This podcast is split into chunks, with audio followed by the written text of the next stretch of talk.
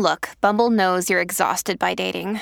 All the must not take yourself too seriously and 6 1 since that matters. And what do I even say other than hey? well, that's why they're introducing an all new Bumble with exciting features to make compatibility easier, starting the chat better, and dating safer. They've changed, so you don't have to. Download the new Bumble now. Conspiracy Unlimited with Richard Syrett.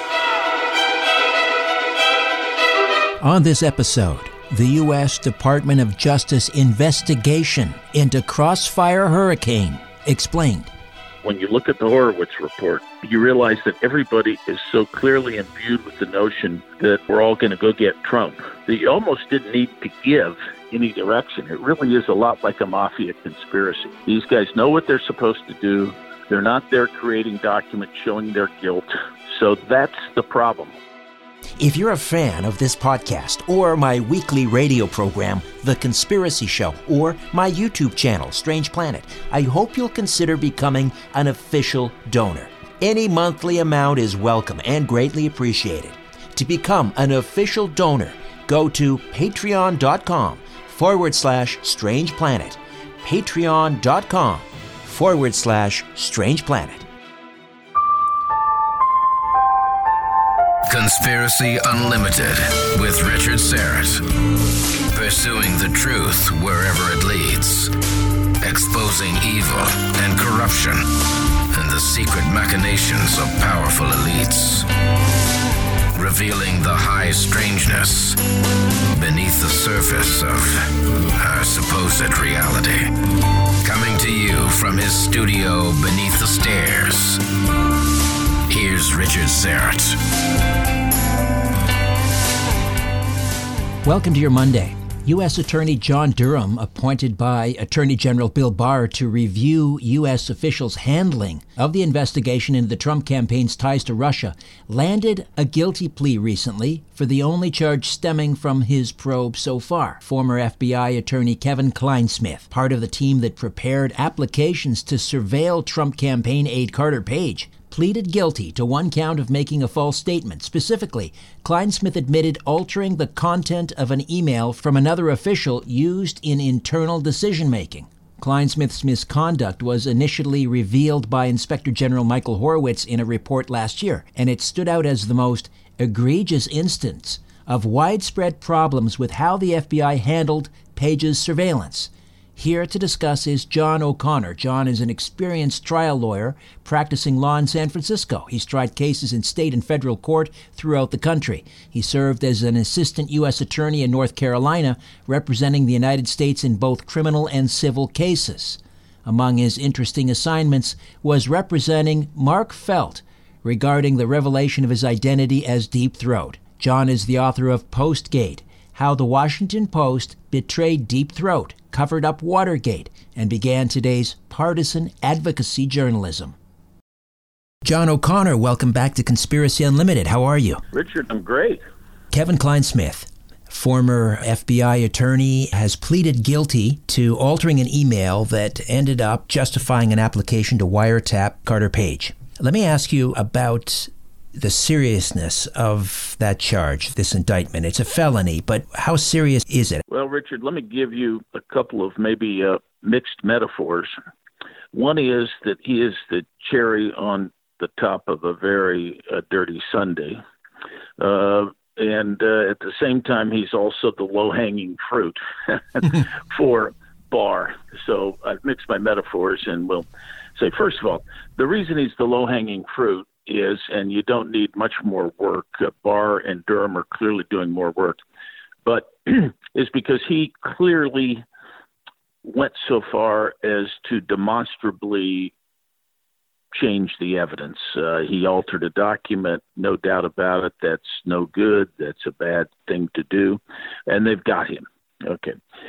Uh, whereas other people it appears they lied, they dissembled, they omitted, they concealed during this whole FISA process, but had uh, uh, arguable basis, plausible deniability. Um, and so um, the uh, so that's the easy one to get. But what it what it but here's why it's a uh, say it's the cherry on top of a very dirty sundae. This idea of Carter Page, what he did was he changed an email specifically to change the view of the uh, or to uh, to change the email to reflect a view of Carter Page that was untrue, and it essentially quashed any exculpatory information about Carter Page. The whole group of these FBI agents had been doing that for the prior eight months. This guy just got forced into it by circumstances to actually make a direct lie, so to speak, a right. direct and provable lie. The CIA had said that Carter Page was a source for them. In other words, he worked with the CIA on occasion, and the email was altered by Clinesmith to remove that. So he basically said there was no cooperation between Carter Page and the CIA. He was not a source. Right. And not only that, the CIA knew and had verified that this guy was perfectly patriotic, had rebuffed Russian intelligence officers. And more than that, it, it was even in, in 2016 where they are prosecuting, the prosecutors are prosecuting some Russian intelligence agencies that had tried to recruit Page. And Page was listed in the indictment as male number one, and he was a cooperating witness in that case as male number one. So, and the prosecutors were relying on him to tell the truth. They thought he was telling the truth. And this is at the same time, the same time that he's a witness in favor of the government, they are claiming he's in this wide ranging conspiracy uh, that, that is illegal and he's uh, in a treasonous conspiracy with the, with the Russian government. It, it just shows you how important it was. The other thing that your listeners should know is that the entire FISA process depended upon the slender reed of Carter Page. If they didn't get Carter Page as a Russian agent, they wouldn't be able to wiretap anybody. And they're wiretapping everybody. When I say wiretap, electronically surveilling and reading their emails. So, uh, and if you get to Carter Page, you get at least two jumps. That is to say, he talks to Bannon. You can then surveil Bannon. Bannon talks to Trump. You can surveil Trump. Bannon talks to Corey Lewandowski, can surveil Corey Lewandowski. So getting into Page meant you got into the entire campaign. And so you needed to get into somebody. You needed to plausibly tell the FISA court that somebody was a Russian agent. And Page was the only guy that had been to Russia, had any talks with anybody at any time.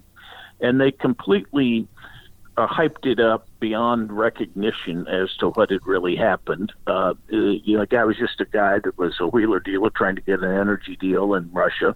Hadn't, you know, so uh, this whole thing is very, very dirty. Now, here's what I would say.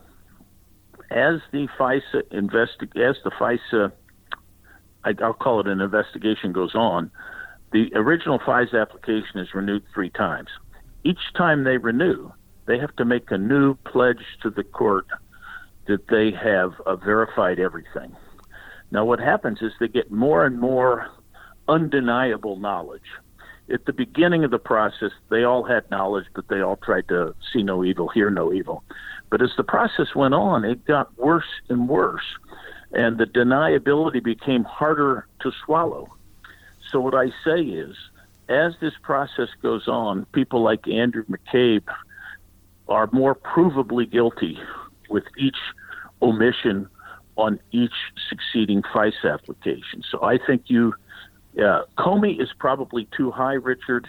Uh, he is deni- denying knowledge of everything. He's way high up on the totem pole. And the only way you can get him is through McCabe, you know, an oral briefing. So that's not going to happen.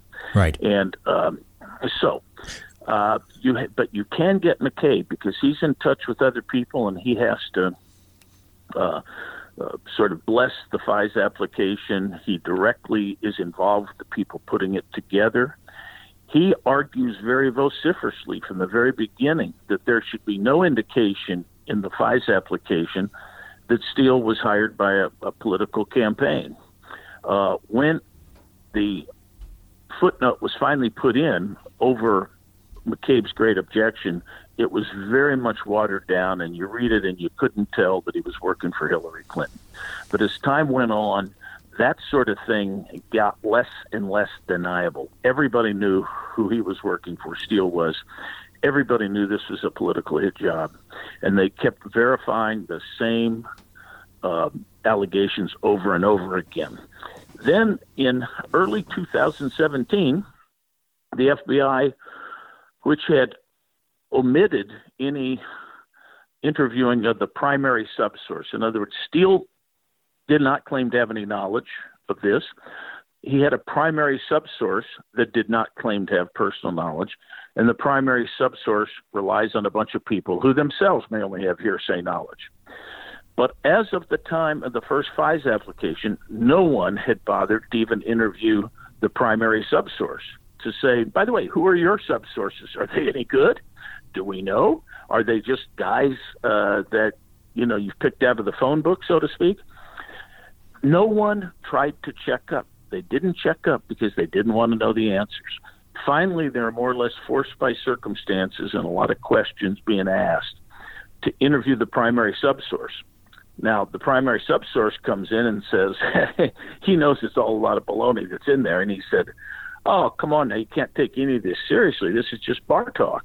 And some of these people are embellishers, they're fabricators. Uh, you can't really rely on any of it. It's kind of bar talk. Well, they knew that as of late January, early February. And that's when Peter Strzok writes a memo that says, hey, there's nothing here. Now, as of that time, shouldn't you, first of all, go back to the FISA court and say, hey, we need, there's some errors to correct here. We, we put in some false stuff in the record. At the very least, the next time they apply for a FISA warrant, they should say, oh, by the way, we've interviewed the primary subsource, and this whole thing is a lot of baloney. Hmm. No one did that. And McCabe is responsible for that, and also the lower case agent. I feel sorry for the guy. His name Case Agent One. So whoever Case Agent One is, and McCabe, I think, are on the firing line. I don't know. Now that, that, that that's one aspect of this. I wanted to, to circle back to Clinesmith for a moment because in yeah. his, I believe it's called an allocution to the judge, basically explaining why he's guilty because he pled guilty. He said that yes, he did alter the email, but he didn't realize it was inaccurate. He said he had received a call from a, someone in the CIA. I believe he named the individual, and they said that he that Carter Page wasn't a source. This person then was located in the CIA, and they had no recollection of that conversation. So the allocution seems kind of preposterous. So then the question is, why did they allow that plea deal unless he gave up other information that we don't know about yet? Well, they have to allow him to plead because, uh, and the question is, is whether he's getting anything for it. You can come in and have a naked plea where you don't get any promises from the prosecutor. And if you've only charged with one count of a false statement, and it's a false statement if you simply alter a document, so that itself is a false statement. Uh, and I've had those cases, and he's arguing, well, I thought I was making it truer, but the fact is he altered it. So the judge would allow that plea, the prosecutors would allow the plea, and the question that we don't know is is there a deal? Did he agree to cooperate? I would think he would cooperate because, or at least pretend to cooperate, claim he's cooperating, so that he can get various points with the judge under the scheme, the sentencing schemes and the sentencing guidelines. So cooperation is a big factor. Now the question is, will he really cooperate? Number one, and does he have knowledge of other people more or less knowing that he was doing this? Uh, and by the way, his uh, and, and so that that's the question. Does can he roll over on anybody? Can he give information that would get somebody else? I can't believe that he did this of his own accord. The only problem is when looking when you look at the Horowitz report, you realize that everybody is so clearly imbued with the notion that we're all going to go get Trump you almost didn't need to give any direction. It really is a lot like a mafia conspiracy. These guys know what they're supposed to do. They're not there creating documents showing their guilt. Um, so that's the problem. What can Klein Clinesmith bring you? I don't know. And that's why I mentioned the whole idea of McCabe and Case Agent One, that regardless of what Klein Clinesmith does and rolls over on, that at least you can probably get the people who are knowingly putting before the FISA court false information or unsupported information or, or information that is not verified. Uh, one of the things I'd like to talk to you about, though, Richard, is we all are focusing on the FISA application, the Crossfire Hurricane investigation that starts in the middle of 2016, July 31. There's a lot of bad stuff going on before then that that late date for the start of the investigation covers up. In other words, the FBI would like to say, oh, well, we started this on July 31st, 2016. You can't look at anything before that. There's a lot of there are a lot of things that are going on before July 31st, 2016 that the FBI knows about. And where I would go on this, the reason I'm saying this is because someone in the FBI, there are FBI guys that were working with John Brennan, and John Brennan was just grilled for eight hours and one of the questions is, Brennan, did you know that Joseph Mifsud, the Maltese professor, was not a Russian asset? Answer: Yes, we knew that. Did you know the British uh, uh, helped, with your help, brought him in to do this George Papadopoulos thing, and to try to hook in George Papadopoulos with Putin's alleged uh, niece? That whole scenario became the the basis for them even starting Crossfire Hurricane. And it was based on the false notion that this Maltese professor was a Russian asset. Who knew in the FBI that this was really Russian intelligence?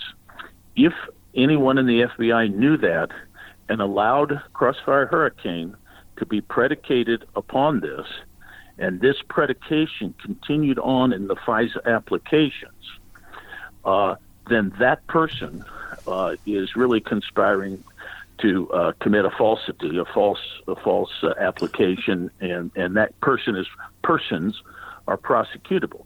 Now, I think Peter Strzok was actively involved with John Brennan's team. They had an interagency team that appeared to have been formed December 2015 uh, when they first got this Estonian tip, and then they later on got some more Estonian tips in March.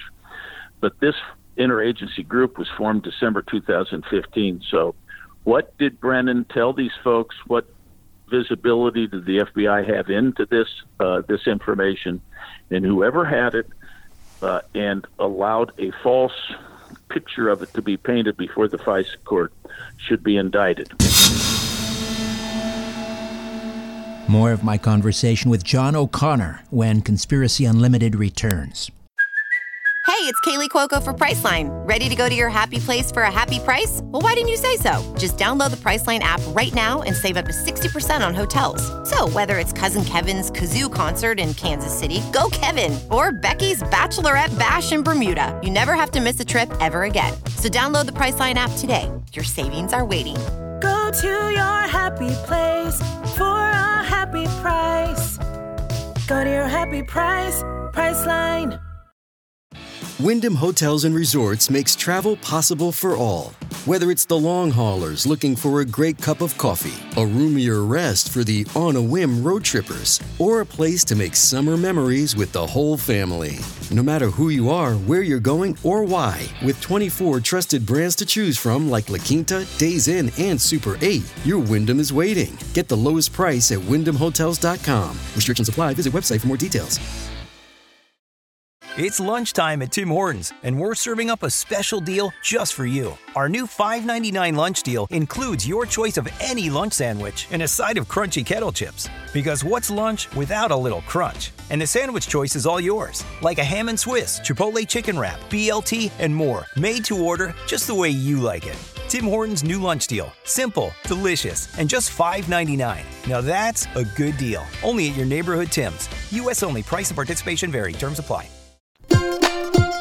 It's time once again to welcome Colleen Forgas, our nutritional expert and the manager at Strange Planet Full Script Dispensary. Colleen, welcome. Hi, Richard. How are you today? I'm terrific, but a lot of people are in a bit of a panic. A lot of people are stressed with this whole coronavirus thing, but people just need to keep calm. What do we have to help people calm themselves?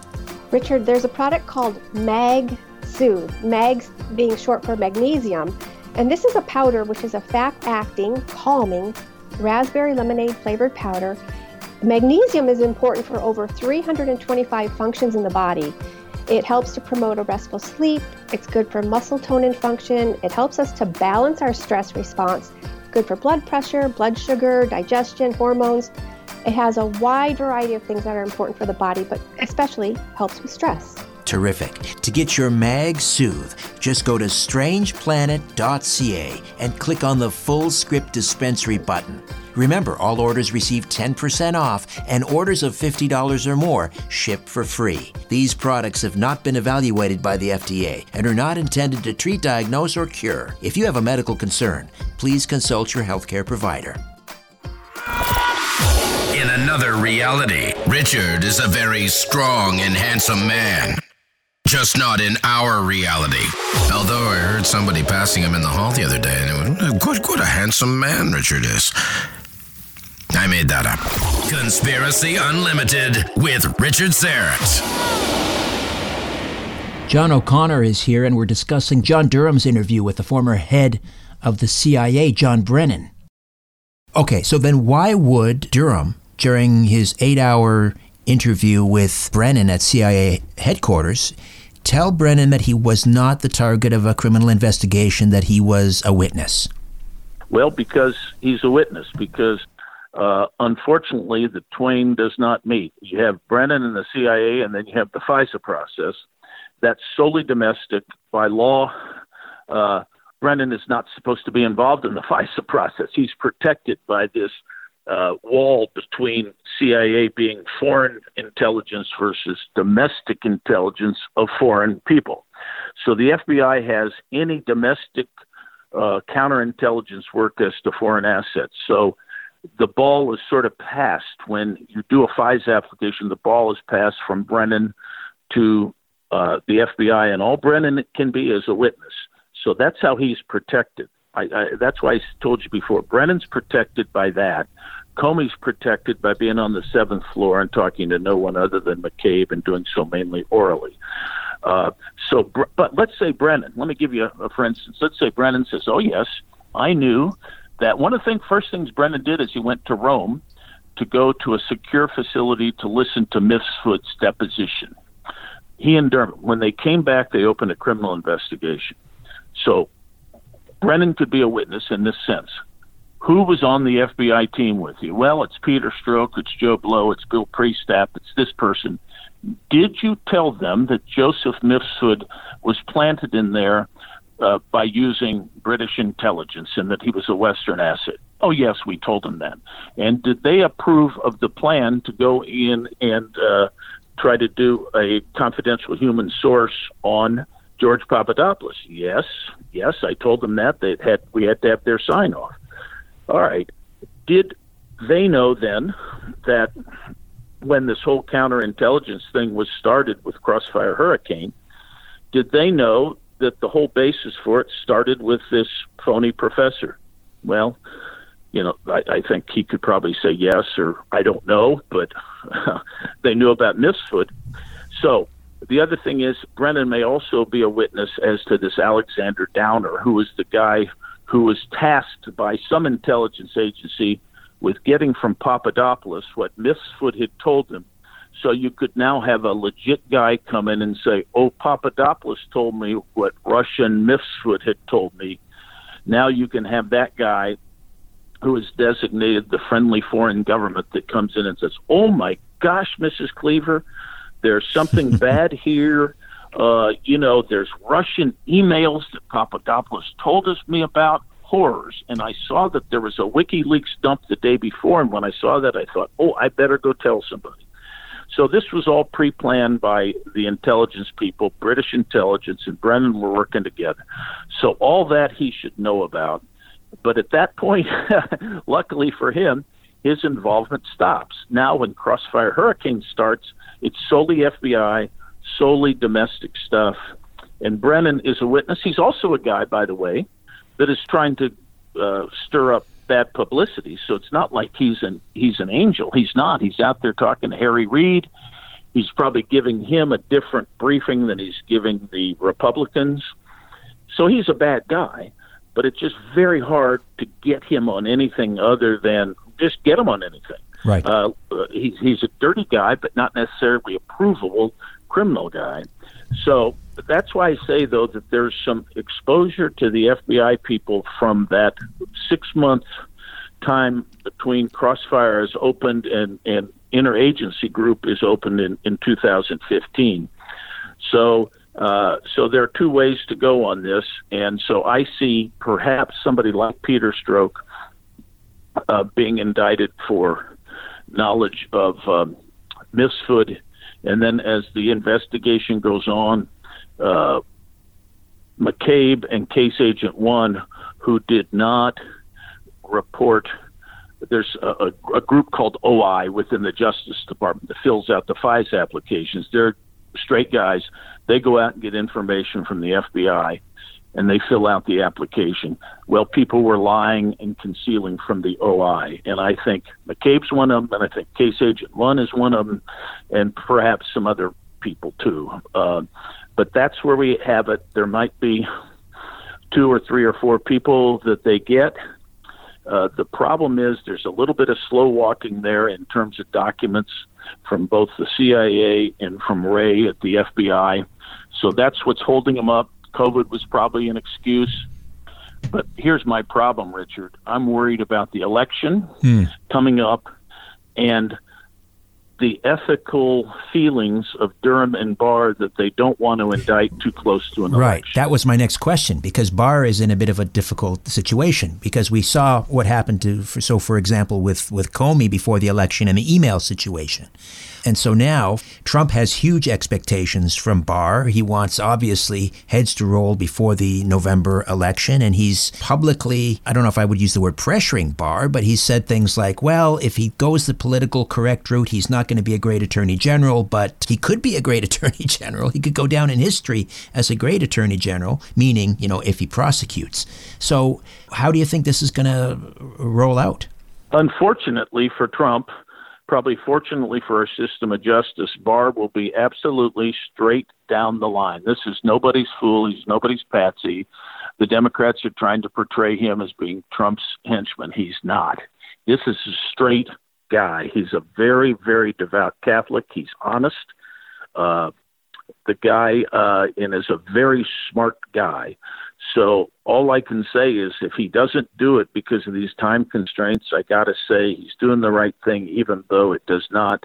It, it lets the uh, Democrats off the hook, and that may happen. That may happen, and I just got to tell you that, Richard. It sort of is bothering me because I think once you get to September 8th, what are we, August 26th today? I think you get to September 8th at 60 days before the election. I think you're starting to get into a sensitive time period. Certainly October 8th, you can't do it, but even September 8th, you know, people are voting, and I just think uh, that Barr and Durham may not be able to, to issue the indictments in time. Uh, I, I, I, hopefully they've got another, if not low hanging fruit, uh, decent hanging fruit that even if they're not going to get everybody by the election, there will be somebody there, like for instance on the knowledge of Mifsud, for example, uh, that they can get. Uh, perhaps they can do McCabe beforehand because there's so much, so much that was not included in the subsequent FISA applications that McCabe had to know about. So maybe they feel there's a solid enough case against one guy to do something before I'm going to say, unfortunately, I'm going to say September 8th. I don't know what they're thinking. It might be October 8th, might be the witching day, uh, but uh, it's not going to be any later than October 8th. I'll tell you that going back to Clinesmith again, uh, being low hanging fruit. I mean, he is the really the lowest hanging fruit because he was served up on a on a platter because the IG Horowitz mentioned him in his report that this had happened, and so he simply turned it over to the Department of Justice for investigation or prosecution. So after all this, that's the one indictment they come down with. It just seems kind of disappointing. The lowest of all hanging fruit, really. Right, and it's just it's it's just uh, a laydown. It's just easy. It's a piece of cake, and uh, and and and the poor guy, he's a young guy, and he was sort of forced into this position. And the question is, did everybody just sort of wink and nod and and let him know what he had to do without actually saying anything? Uh, because everybody's been covering up exculpatory information on Carter Page for eight months, and this poor guy is the guy that gets left holding the bag, and I think he probably feels it's his duty to come in and do something. I can't believe he didn't tell anybody if he told anybody he did it, they're conspiring right there to, to, to at least cover up a crime. Uh, so uh, it, it, remains to be seen if if he rolls over on somebody. I just uh, uh he may not. I mean, it may well yeah. be that this whole thing was a mafia type of deal, wink and a nod. Uh, don't say anything. Don't put anything down in writing. You don't have to. And he just went a little too far and did went, went with his email uh, without anybody telling him overtly. Uh, so I'm afraid, uh, Richard, I, I sort of share if I, I sense a pessimistic cast to your uh, to your uh, voice. Uh, I, I, I share it. So let's look ahead then, post election. Let's say for the well, regardless of the outcome, the investigation would, would continue, I guess, unless Barr was was replaced as an attorney general right away. That that that could happen. But let's let's assume Trump wins for a moment. After the election, yeah. could we see for example, someone like uh, Sally Yates, who recently said, "Oh, she regrets the whole FISA court situation and, and the uh, the wiretapping of Carter Page." How far up the ladder could this go? You mentioned McCabe, not likely Comey, but could there be members of Obama's administration indicted? Well, well, first of all, let me answer one question. If Barr indicts after November 8th and before January 20th, all the Democrats will yell and scream that he's just uh, an irresponsible henchman, and they'll end up dismissing the indictments. That's what will happen if Trump is not elected. So, in spite of Barr's good work, they will not probably carry through on a lot of these indictments. But let's go. Let's assume Trump wins. Um, he, he's already said. Barr's already said he's not going to get Obama or Biden, and I understand that. And I think there's probably, without going through a tortured explanation, there's probably good reasons for it. Uh, I personally think that Comey's failure to tell Trump about a FISA investigation and a FISA warrant, while Trump is president, and it's a an investigation that by law and by the Constitution is the president's, and he's hiding it from him.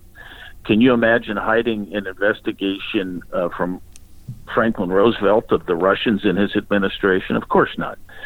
That said, you know, they know that Comey is going to say, gee, I thought I was doing the right thing. I just didn't think it was right because I thought Trump might be really, really guilty.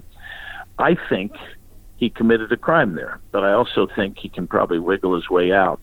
How high up will it go? I don't think, for various reasons, I don't think it's Sally Yates. Um, it's, uh, you know, there was that Oval Office meeting on January 5 with uh, memorialized by Susan Rice's January 20 memo as she was leaving the office. They all knew that Comey was hiding things from the incoming administration. Uh, but I think they're going to wiggle out of that. I think that's a crime.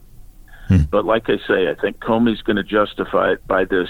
Uh, aren't I an honest guy? Higher loyalty. I really uh, am just uh, the cardinal, Cardinal Comey, and uh, and it will probably be enough to get him out of an indictment even though he was deliberately concealing something in a matter within the Justice Department, within the executive branch, that's clearly a crime under 18 USC 1001 A1. There's no doubt about it, but he can say, gee, I didn't have criminal intent here. I was thought I was doing the right thing. Um, so where is it going to go? Uh, I, I think if you get McCabe, you know, maybe McCabe will do something to Comey. I don't know. Uh, but I think that's the best you can hope for is McCabe. No, nobody higher than that. It, it might go down to somebody like Strzok, and like I say, the hapless case agent one, who probably was forced into this. Uh, that's that. Those are probably the the people that. Uh, uh, and remember this: anything that Vice President Biden and President Obama did regarding national security is pretty much immune from second guessing. They can do about anything they want in that area. Hmm. Um, you know, and you can't accuse them of any activity sort of past January 20th. They knew that Comey was going to do this, but uh, on the other hand, they had no power after January 20th. And so I think Barr is going to let them go. And that's why he's already said he's going to let them go.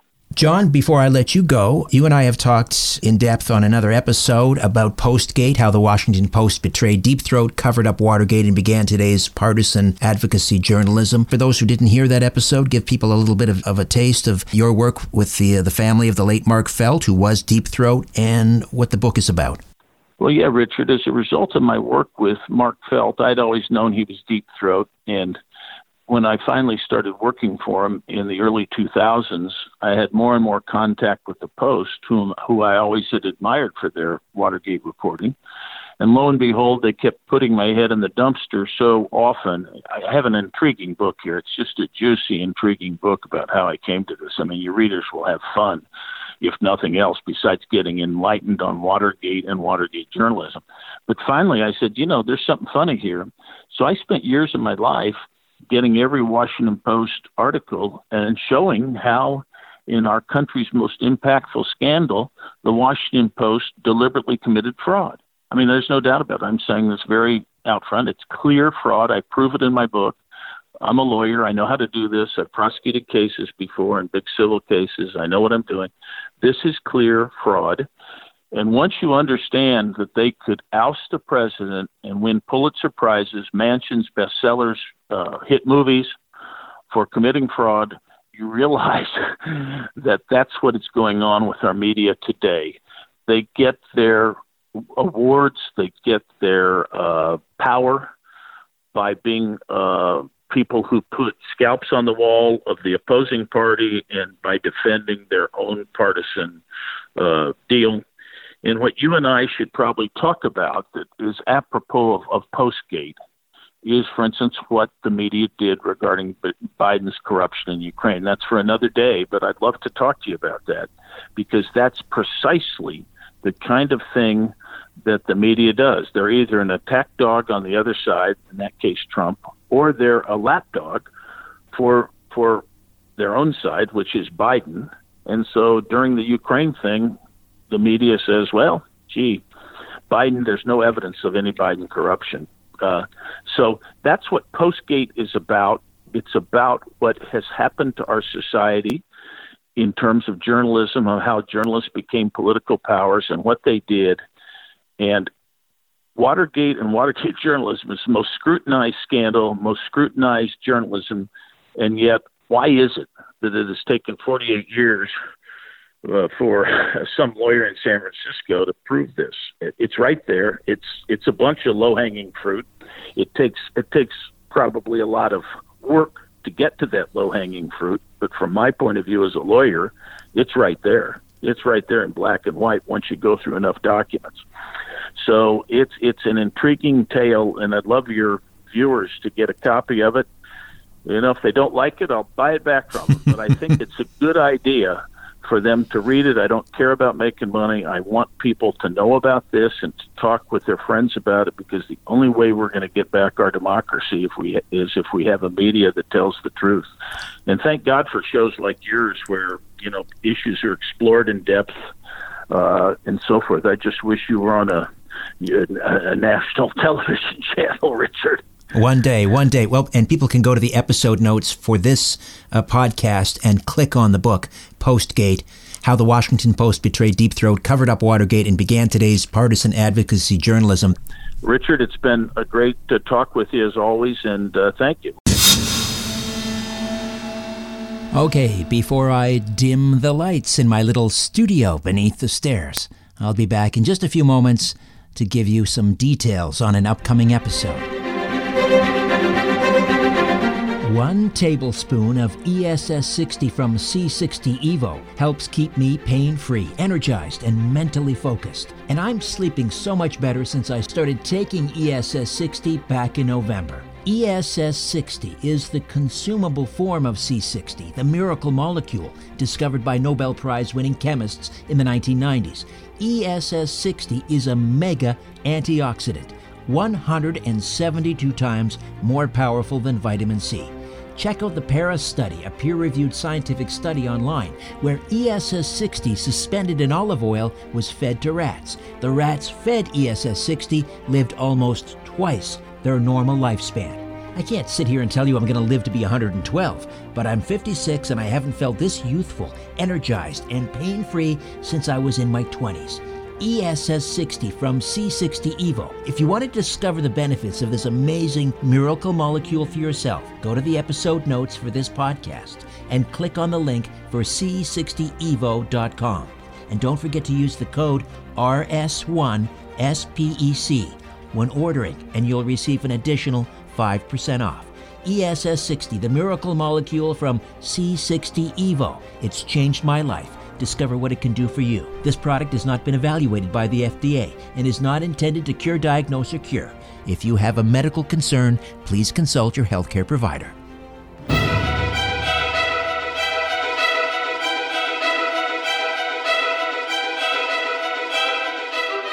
Coming up next time on Conspiracy Unlimited, the return of broadcaster Bishop Larry Gaiters on the global vaccine industrial complex. This is a arms race, not an arms race through weapons of mass and chemical destruction. It is an arms race that is being perpetuated by the global elite family. And I'm talking about not just the Rothschilds and the Rockefellers, but also it is being backed by the global pharmaceutical industrial complex. Until then, I'm Richard Syrett. So long for now. A new Conspiracy Unlimited with Richard Syrett drops every Monday, Wednesday, and Friday at conspiracyunlimitedpodcast.com. Blow your mind. That is all for now. Oh, and remember to share and give a five star review because we have huge egos and need love. We're like cats, we need. We need constant petting.